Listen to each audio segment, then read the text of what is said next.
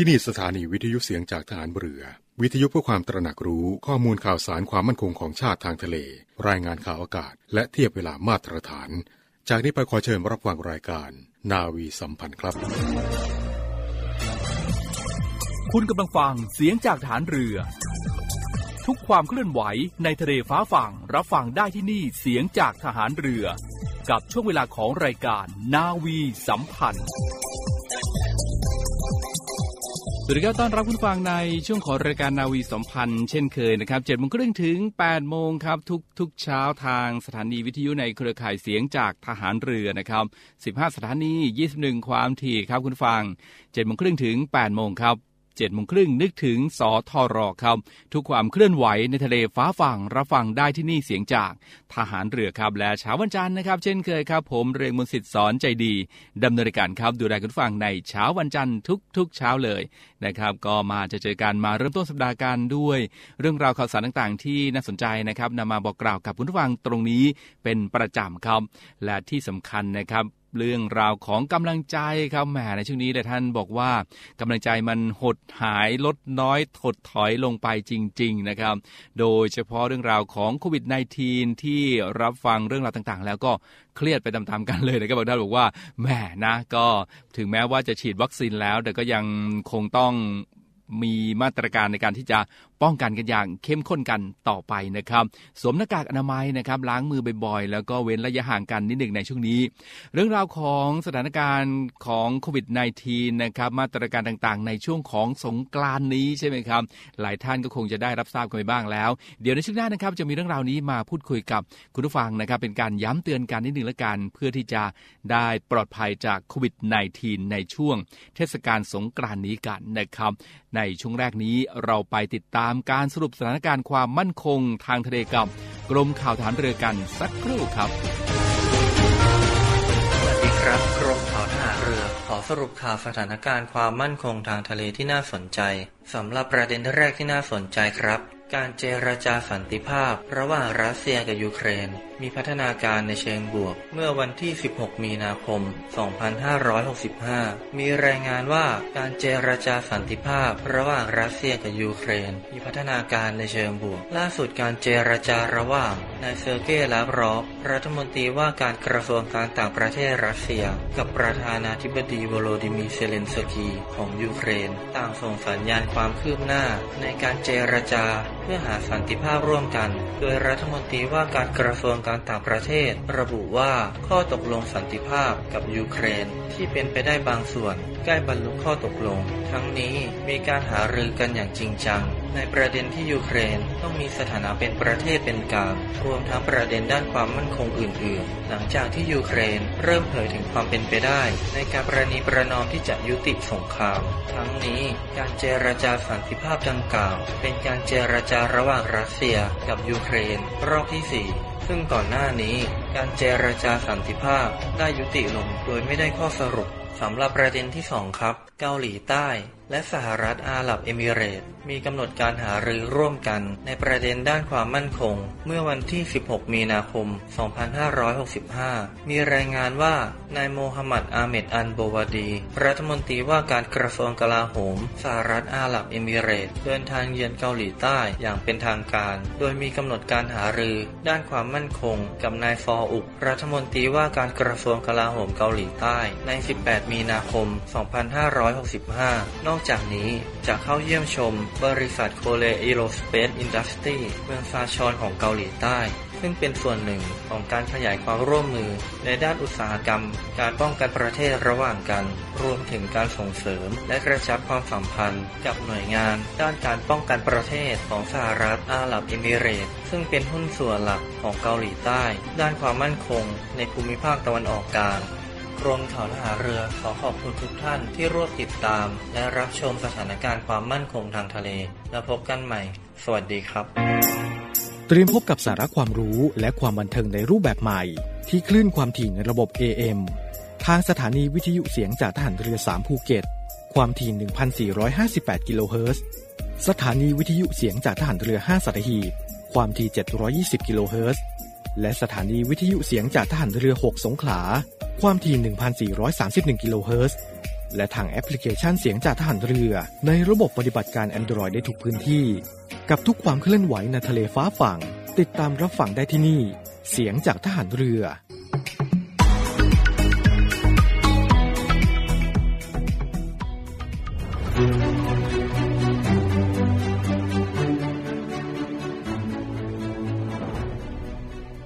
จากการสถาปนากรมยุทธนาธิการเมื่อวันที่ 8 เมษายน 2430 มาสู่กระทรวงกลาโหมในปัจจุบัน นับเป็นเวลา 135 ปี ที่ยังคงมุ่งมั่นในการปฏิบัติหน้าที่ด้วยความจงรักภักดี เป็นองค์กรนำในการสร้างหลักประกันความมั่นคงของรัฐ รักษาผลประโยชน์แห่งชาติ โดยยึดหลัก คิดดี พูดดีทำดี เพื่อพัฒนา และพร้อมเป็นหลักประกันความมั่นคงของชาติ ในการพัฒนาและขับเคลื่อนประเทศให้มี ความเจริญ มั่นคง มั่งคั่ง และยั่งยืน สืบไป ด้วยปณิธานกลาโหมเทิดราชา รักราช ชาติมั่นคง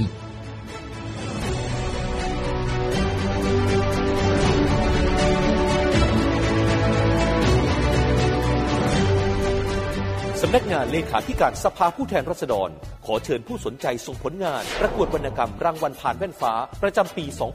2565 เรื่องสั้นบทกวีการเมือง เพื่อส่งเสริมประชาธิปไตย ชิงรางวัลผ่านแว่นฟ้า เกียรติบัตรและเงินรางวัลจากประธานรัฐสภา ส่งผลงานได้ตั้งแต่วันนี้ถึง 6 เมษายน 2565 ประกาศผลสิงหาคม 2565 สอบถามเพิ่มเติมได้ที่กลุ่มงานเผยแพร่ประชาธิปไตย และกิจกรรมสภาผู้แทนราษฎร โทร 02 242 5900 ต่อ 5492ถึง94 ในวันและเวลาราชการ มาร่วมสืบสารสร้างสรรค์วรรณกรรมการเมืองกันครับ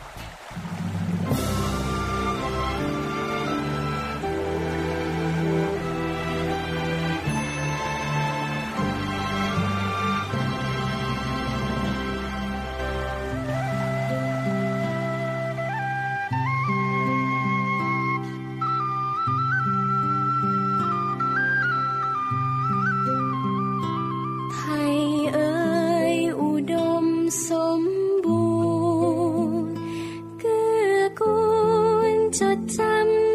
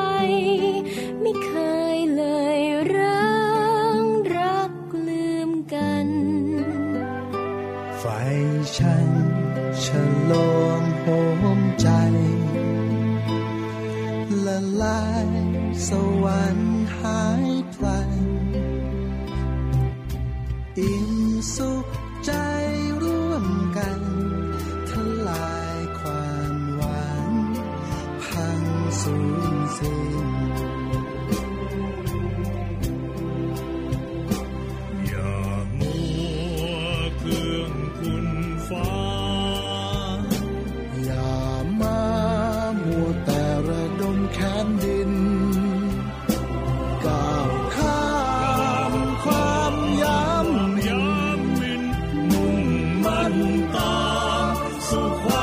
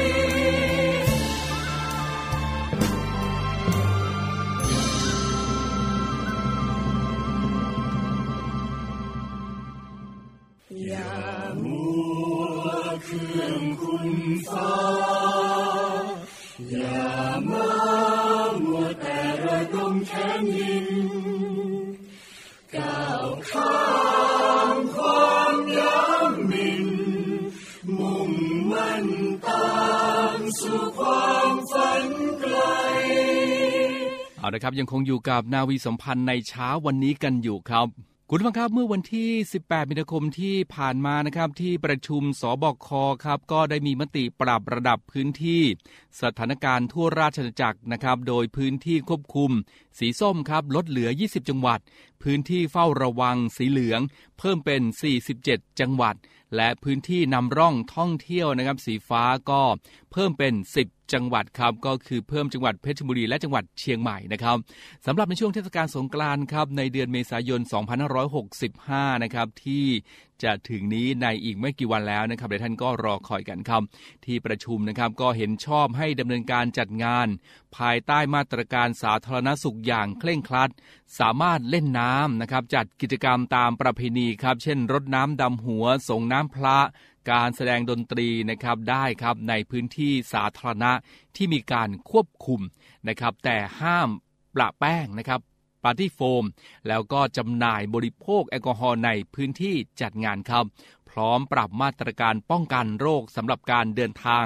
เข้าราชอาณาจักรครับ โดยยกเลิกการตรวจ RT-PCR ก่อนเดินทาง ทั้งในกลุ่ม Test and Go นะครับ ไม่ว่าจะเป็นทั้งบกทางน้ำทางอากาศครับ แล้วก็ Sandbox Quarantine นะครับ AQ QQ SQ นะครับ แล้วก็ผู้ควบคุมยานพาหนะ เริ่ม 1 เมษายน 2565 ครับ โดยท่านนายกรัฐมนตรีนะครับ ก็กำชับเร่งรัด ให้มีการฉีดวัคซีนกลุ่มเสี่ยง 608 นะครับ แล้วก็เด็กให้ทั่วถึงมากที่สุดครับ ย้ำรักษามาตรการโวก้านะครับ VUCA ช่วยควบคุมการติดเชื้อ ขณะที่สบคเห็นชอบปรับมาตรการป้องกันโรคสำหรับการเดินทาง เข้าราชอาณาจักรนะครับ ยกเลิกตรวจ RT-PCR ก่อนเดินทางทุกกลุ่ม ตั้งแต่ 1 เมษายน 2565 นะครับ ก็ตามที่ได้บอกไปนะครับ แล้วก็ท่านนายกรัฐมนตรีนะครับ ก็ยังขอให้มีการติดตามสถานการณ์การกลายพันธุ์ และผลกระทบที่เกิดขึ้นครับ ทั้งการพัฒนาชุดตรวจหาเชื้อประสิทธิภาพของวัคซีน รวมทั้งอาการและความรุนแรงของโรคนะครับ การตอบสนองต่อยารักษา พื่อใช้เป็นข้อมูลประกอบการประเมินสถานการณ์การแพร่ระบาดของโรคโควิด -19 ครับ และทั้งนี้ครับจากมติคณะกรรมการโรคติดต่อแห่งชาติ ที่เห็นชอบการปรับโรคโควิด -19 เป็นโรคประจำถิ่น ยืนยันว่าไม่ใช่ในเวลานี้ เป็นการวางแผนไว้ล่วงหน้านะครับกำหนดเป็น 4 ระยะด้วยกัน ซึ่งในวันที่ 1กรกฎาคม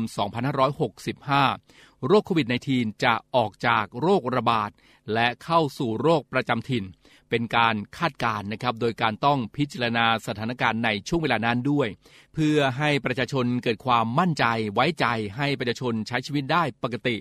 สามารถทำมาค้าขายได้นะครับ ดังนั้นครับ มติของคณะกรรมการโรคติดต่อแห่งชาติ จึงเป็นเสมือนทิศทางการทำงานของทุกหน่วยงาน ในการดำเนินการตามมาตรการต่างๆนะครับ ทั้งเตรียมการให้พร้อม การตรวจหาเชื้อ การฉีดวัคซีน ระบบการดูแลรักษาพยาบาลผู้ติดเชื้อ เพื่อลดการระบาดและลดจำนวนผู้เสียชีวิต เพื่อให้ประชาชนได้กลับมาใช้ชีวิตปกติ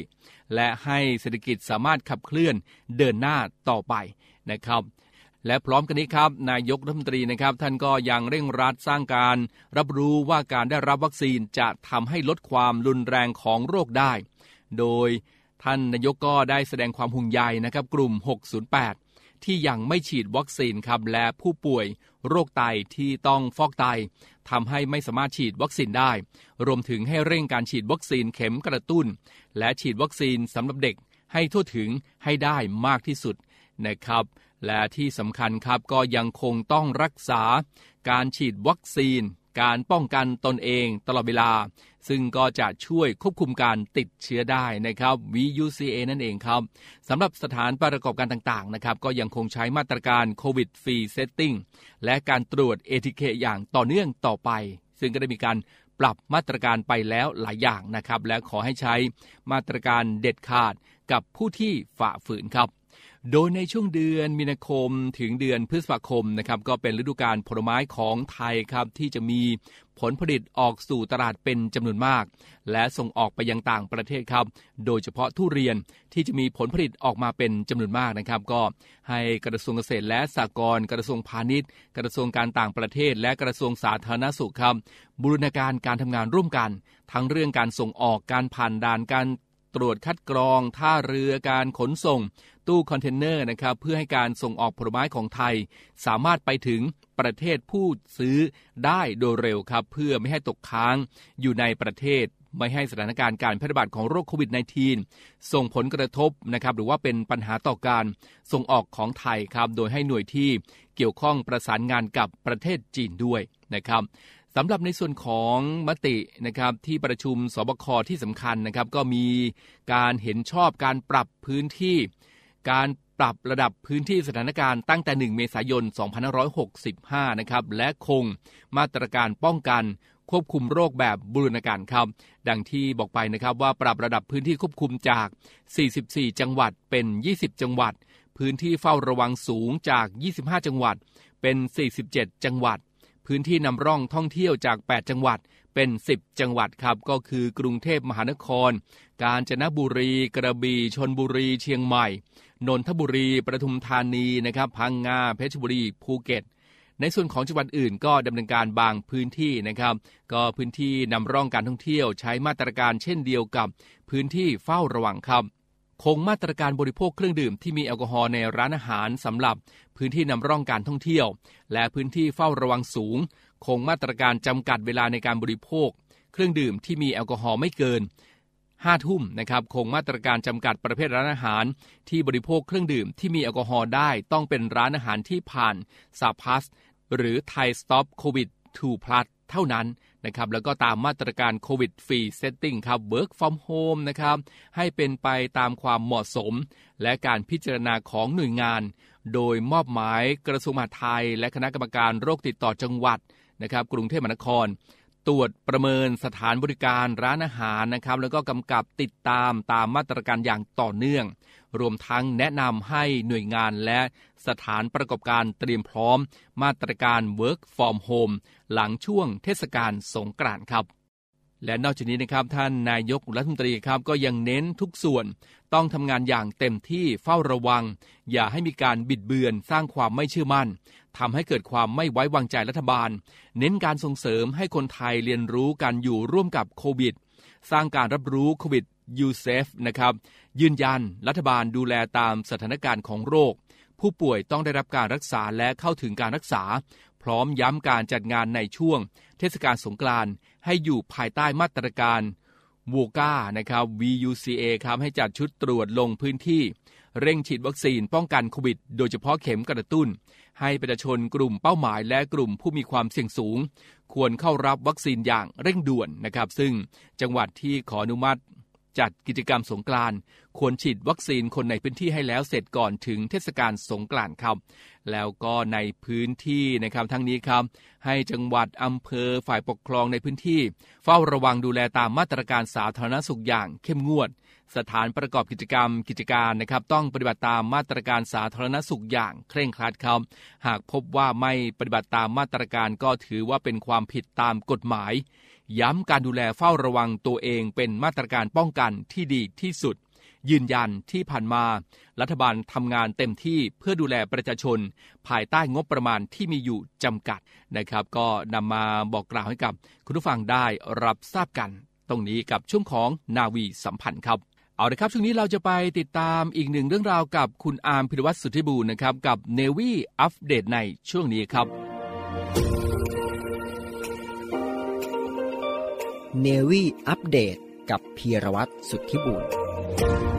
สวัสดีครับคุณผู้ฟังครับอยู่กับผมพีรวัตรสุทธิบุญครับกลับมาพบกันกับในเรื่องของการติดตามอัปเดตข่าวสารเรื่องราวต่างๆ รอบโลกของเราที่น่าสนใจครับ สำหรับข่าวแรกครับคุณผู้ฟังก็ยังคงต้องติดตามกันอย่างต่อเนื่องกับสถานการณ์ของรัสเซียแล้วก็ยูเครน ซึ่งล่าสุดเองครับคุณผู้ฟังองค์การอนามัยโลกก็ได้มีการออกมาชี้ว่าสงครามในยูเครนที่เกิดขึ้นในขณะนี้ จะทำให้สถานการณ์ของโควิด -19 นั้นย่ำแย่ลง CNN ได้มีการรายงานว่าองค์การอนามัยโลกหรือว่า WHO ได้มีการระบุว่าแสดงความกังวลในสงครามของยูเครนว่าอาจจะทำให้การระบาดใหญ่ของโควิด -19 เลวร้ายลง และกำลังพยายามจำกัดการแพร่เชื้อมากขึ้น ซึ่งจำนวนผู้ติดเชื้อในยูเครนถือว่าลดลงจากสัปดาห์ที่แล้ว แต่ยังคงมีความเสี่ยงสูงที่จะเกิดโรคร้ายแรงและเสียชีวิต เนื่องจากต้องบอกว่าอัตราการฉีดวัคซีนในยูเครนนั้นค่อนข้างต่ำเช่นเดียวกับในจำนวนมากกว่า 2 ล้านคนที่หลบหนีออกนอกจากยูเครนไปพื้นที่รอบๆ ซึ่งก็ยังคงมีอัตราการฉีดวัคซีนที่ต่ำเช่นเดียวกัน ซึ่งตามข้อมูลก็ได้มีการชี้ว่าอัตราการฉีดวัคซีนโควิด -19 ของยูเครนนั้น อยู่ที่ประมาณเพียง 34%ในขณะที่มอลโดวาประเทศที่ใกล้เคียงนั้นอยู่ที่ประมาณ 29%ซึ่งรายงานก็ยังมีการเผยแพร่เมื่อวันทิตย์ที่ผ่านมาว่ามีผู้ติดเชื้อรายใหม่อยู่ที่ 791,000 กับ 21 ราย และก็มีผู้เสียชีวิตรายใหม่อยู่ที่8,012ราย ในยูเครนแล้วก็ประเทศโดยรอบในระหว่างวันที่ 3 ถึง 9 มีนาคมที่ผ่านมา ในฝั่งของมาเรียแวนเคอร์คอฟหัวหน้าเทคนิคของ WHO เกี่ยวกับโควิด -19 ก็ได้มีการกล่าวระหว่างการบรรยายสรุปข่าว ซึ่งก็ได้กล่าวไว้ว่าน่าเสียดายที่ไวรัสตัวนี้จะช่วยโอกาสแพร่กระจายต่อไป ซึ่งในฐานะองค์กรก็มีการตระหนักดีว่าประเทศต่างๆนั้น อยู่ในสถานการณ์ที่แตกต่างกันมาก และกำลังเผชิญกับความท้าทายที่แตกต่างกัน มีการเคลื่อนไหวและมีผู้ลี้ภัยจำนวนมากที่ต้องเกี่ยวข้องกับวิกฤตในครั้งนี้ ในวันเดียวกันนั้นดรไมค์ไรอันกรรมการบริหารโครงการภาวะฉุกเฉินสุขภาพของ WHO ก็ยังมีการกล่าวว่า จะมีการเพิ่มขึ้นของโควิด -19 ในยูเครนอย่างไม่ต้องสงสัย ซึ่งก็อ้างว่าเพิ่มขึ้นจากที่คาดการนั้นเกิดจากการขาดการตรวจหาเชื้อและก็การหยุดฉีดวัคซีน และประชากรที่เครียดและเหนื่อยล้าจากสงคราม ก็มีอัตราการฉีดวัคซีนที่ต่ำอยู่แล้ว ซึ่งเขาก็ยังเสริมว่าโลกควรหลีกเลี่ยงการเหมารวมเกี่ยวกับผู้ลี้ภัย และโรคภัยไข้เจ็บ ซึ่งก็ขอให้ระมัดระวังคำพูดเป็นอย่างมาก เพราะว่ามักเกิดขึ้นในทางใดทางหนึ่ง ซึ่งคนนี้สงคราม ครั้งนี้ก็ถือว่าเป็นเรื่องที่น่ากลัวและก็น่าสงสาร เพราะว่าพวกเขานั้นกำลังนำสิ่งของติดตัวไปด้วย และยุโรปก็ถือว่าเป็นทวีปที่มีโควิดระบาดเป็นอย่างมาก ดยรายงาน WHO ก็ได้มีการระบุว่าในการซื้อยารักษาโรคโควิด -19 และก็ได้มีการแนะนำการรณรงค์ให้ฉีดวัคซีน และเฝ้าระวังโรคโควิด -19 และโรคติดเชื้ออื่นๆ ส่วนในฝั่งของฮังการีครับนุฟังก็ได้มีการฉีดวัคซีนป้องกันโควิด -19 แก่ผู้ลี้ภัยให้กับชาวยูเครนฟรี และองค์การอนามัยโลกก็ยังมีการเสนอในเรื่องของที่จะเข้ามาช่วยเหลือในห้องปฏิบัติการ ซึ่งรวมถึงการตรวจหาเชื้อโควิด -19 ส่วนในฝั่งของโรมาเนียก็ยังมีการส่งทีมแพทย์ เพื่อตรวจหาเชื้อ และฉีดวัคซีนโควิด -19 ให้แก่ชาวยูเครนที่หนีออกนอกประเทศเช่นเดียวกัน ส่วนในฝั่งของสโลวาเกียนั้นก็เป็นอีกหนึ่งประเทศครับคุณผู้ฟังที่ไม่คิดค่ารักษาโควิด -19 ด้านมอลโดวาก็เป็นอีกประเทศที่ยังฉีดวัคซีนโควิด -19 ฟรีแก่ชาวยูเครน โดยกระทรวงสาธารณสุขของโรมาเนียก็ได้มีการดำเนินการตรวจหาเชื้อ และติดตามโควิด -19 รวมไปถึงโรคอื่น ๆ อีกด้วย ข่าวต่อไปครับผู้ฟังก็ติดตามกันในเรื่องของอิสราเอลครับสรุปแสดงอิสราเอลก็เป็นหนึ่งประเทศที่กำลังลุยสร้างโรงพยาบาลสนาม หลังจากที่เครื่องบินบรรทุกอุปกรณ์ 17 ตัน มุ่งสู่ยูเครนซินหัวได้มีการรายงานว่ากระทรวงต่างประเทศของอิสราเอลได้มีการเปิดเผยว่าเครื่องบินสินค้าของอิสราเอล ซึ่งมาถูกเครื่องไม้เครื่องมือรวมกว่า 17 ตัน ได้ออกเดินทางจากเมืองเทลอาวิฟเพื่อเป็นการก่อสร้างโรงพยาบาลสนามทางตะวันตกของยูเครน ภายหลังจากที่ถูกกองกำลังของรัสเซียนั้นโจมตียูเครนอย่างต่อเนื่อง โดยกระทรวงต่างประเทศของอิสราเอลก็ได้มีการระบุว่าเครื่องบินสินค้าของสายการบินเอลอัลจะเดินทางไปยังโปแลนด์ ต่อจากนั้นเครื่องมืออุปกรณ์ต่างๆ นั้นก็จะถูกขนไปยังเมืองโมสติสกาของยูเครน ส่วนในทีมของบุคลากรทางการแพทย์ของอิสราเอลก็จะออกเดินทางสู่ยูเครน เช่นเดียวกัน โดยโรงพยาบาลดังกล่าวนี้ก็จะดูแลรักษาผู้ที่ได้รับผลกระทบจากสงคราม และจะมีห้องคลอด หอผู้ป่วยใหญ่และเด็ก ห้องปฏิบัติการและหน่วยเอ็กซเรย์ รวมถึงจะมีการใช้เทคโนโลยีนาระยะไกลที่เชื่อมต่อกับโรงพยาบาลชีบาของอิสราเอลอีกด้วย เนวีอัปเดตกับพีรวัตรสุทธิบุญกองทัพเรือจัดตั้งกองทุนน้ำใจไทย เพื่อผู้เสียสละในจังหวัดชายแดนภาคใต้ และพื้นที่รับผิดชอบกองทัพเรือเพื่อนำไปมอบให้กำลังพลกองทัพเรือ และครอบครัวที่เสียชีวิต หรือบาดเจ็บทุกพลภาพ จากการปฏิบัติหน้าที่ ร่วมบริจาคเงินสมทบทุนช่วยเหลือได้ที่ ธนาคารทหารไทย สาขากองบัญชาการกองทัพเรือ หมายเลขบัญชี 115ขีด2ขีด17087ขีด2ชื่อบัญชี กองทุนน้ำใจไทยเพื่อผู้เสียสละในจังหวัดชายแดนภาคใต้และพื้นที่รับผิดชอบกองทัพเรือ กรุณาส่งหลักฐานการโอนเงินมาที่กรมการเงินทหารเรือ หมายเลขโทรศัพท์ 0 2475 5557 หรือ 02475 4584ถ้าเอาเสียงคลื่นที่หาดทรายแก้ว เข้าเครื่องแปลภาษา เขาคงจะบอกเราว่า มาเที่ยวที่นี่สิ หาดทรายขาวน้ำทะเลใสรอคุณอยู่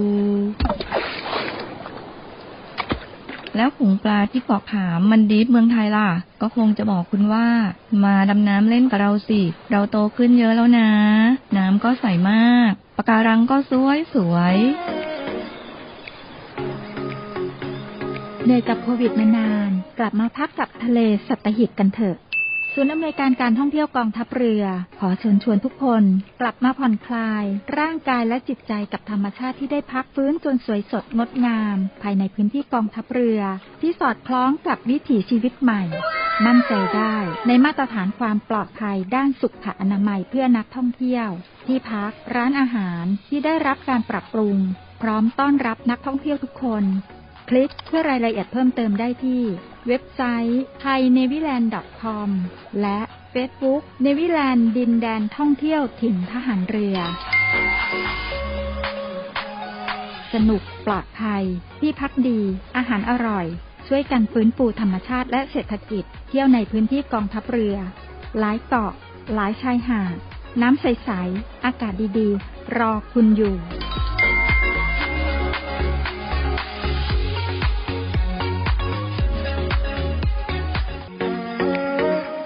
นย์อำนวยการการท่องเที่ยวกองทัพเรือ ขอเชิญชวนเที่ยวในพื้นที่กองทัพเรือ ซึ่งได้ดำเนินการปรับปรุง เปลี่ยนแปลงในหลาย ๆ อย่าง ไม่ว่าจะเป็น ร้านอาหาร ที่พัก สถานที่ท่องเที่ยว เพื่อให้สอดคล้องกับวิถีชีวิตใหม่แบบ New Normal และสร้างความมั่นใจให้กับประชาชนที่เข้ามาใช้บริการ โดยท่านสามารถดูข้อมูล รายละเอียด รวมถึงแผนที่เดินทางไปแหล่งท่องเที่ยวในพื้นที่กองทัพเรือได้ทาง เว็บไซต์ thainewiland.com และทาง Facebook Fanpage เนวิแลนด์ดินแดนท่องเที่ยวถิ่นทหารเรือ เที่ยวถิ่นทหารเรือ หาดสวย น้ำทะเลใส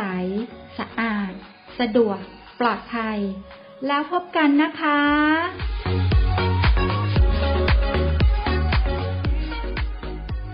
และนี่ก็คือนาวีสัมพันธ์ในเช้าวันนี้นะครับนำเรื่องราวต่างๆ ที่น่าสนใจมาบอกกล่าวให้กับคุณฟังได้ รับทราบกันนะครับ ผมเริงมสิทธิ์สอนใจดีดำเนินการครับหมดเวลาแล้วนะครับ คุณฟังในเช้าวันนี้ยังไงก็ดูแลรักษาสุขภาพกันด้วยนะครับห่วงใยคุณฟังทุกทุกท่านเลยครับพบกันใหม่โอกาสหน้าครับ สวัสดีครับ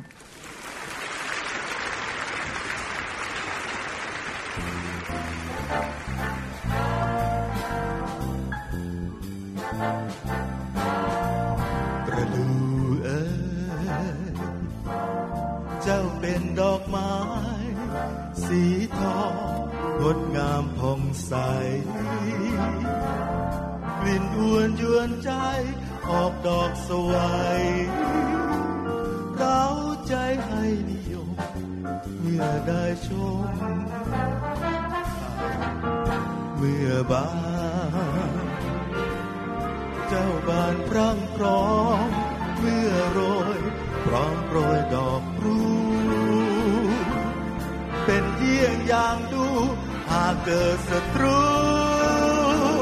พร้อมใจรวมเป็นหมู่สู้ด้วยสามัคคีเช่นเรา เกิดเป็นทหาร เพื่องานราชนาวี ตั้งใจ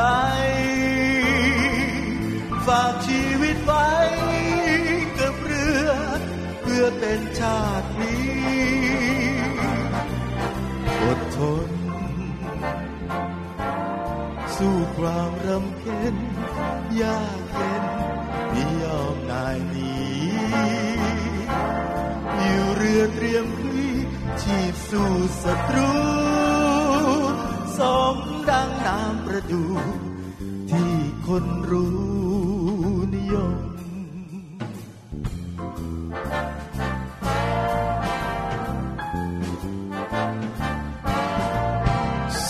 Somewhere beyond the sea, somewhere waiting for me. My lover stands on golden sand. I watch as the ships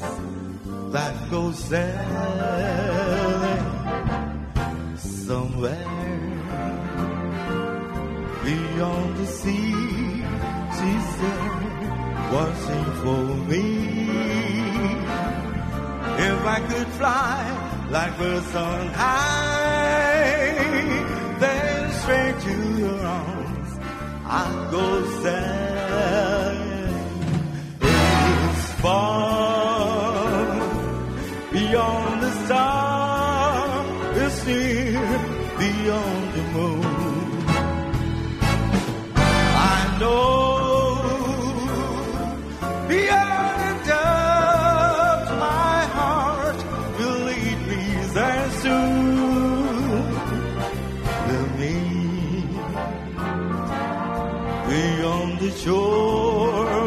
Workers just as before.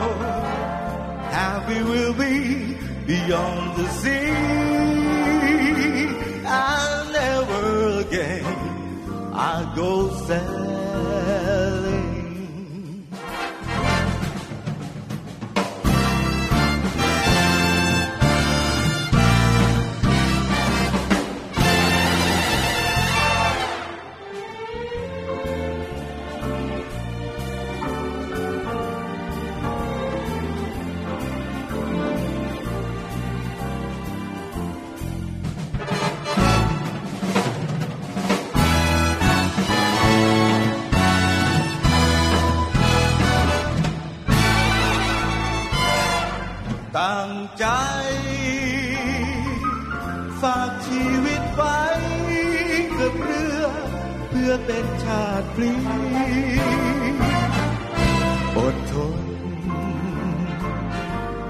สู้ความรำเค็ญยากเย็นมียอมนายนีอยู่เรือเตรียมพลีชีพสู่ศัตรูสมดังน้ำประดูที่คนรู้นิยม อยู่เรือรามปีก่อเกียรติศักดิ์ศรีสมเป็นชายชาตรี เรานี้นิยม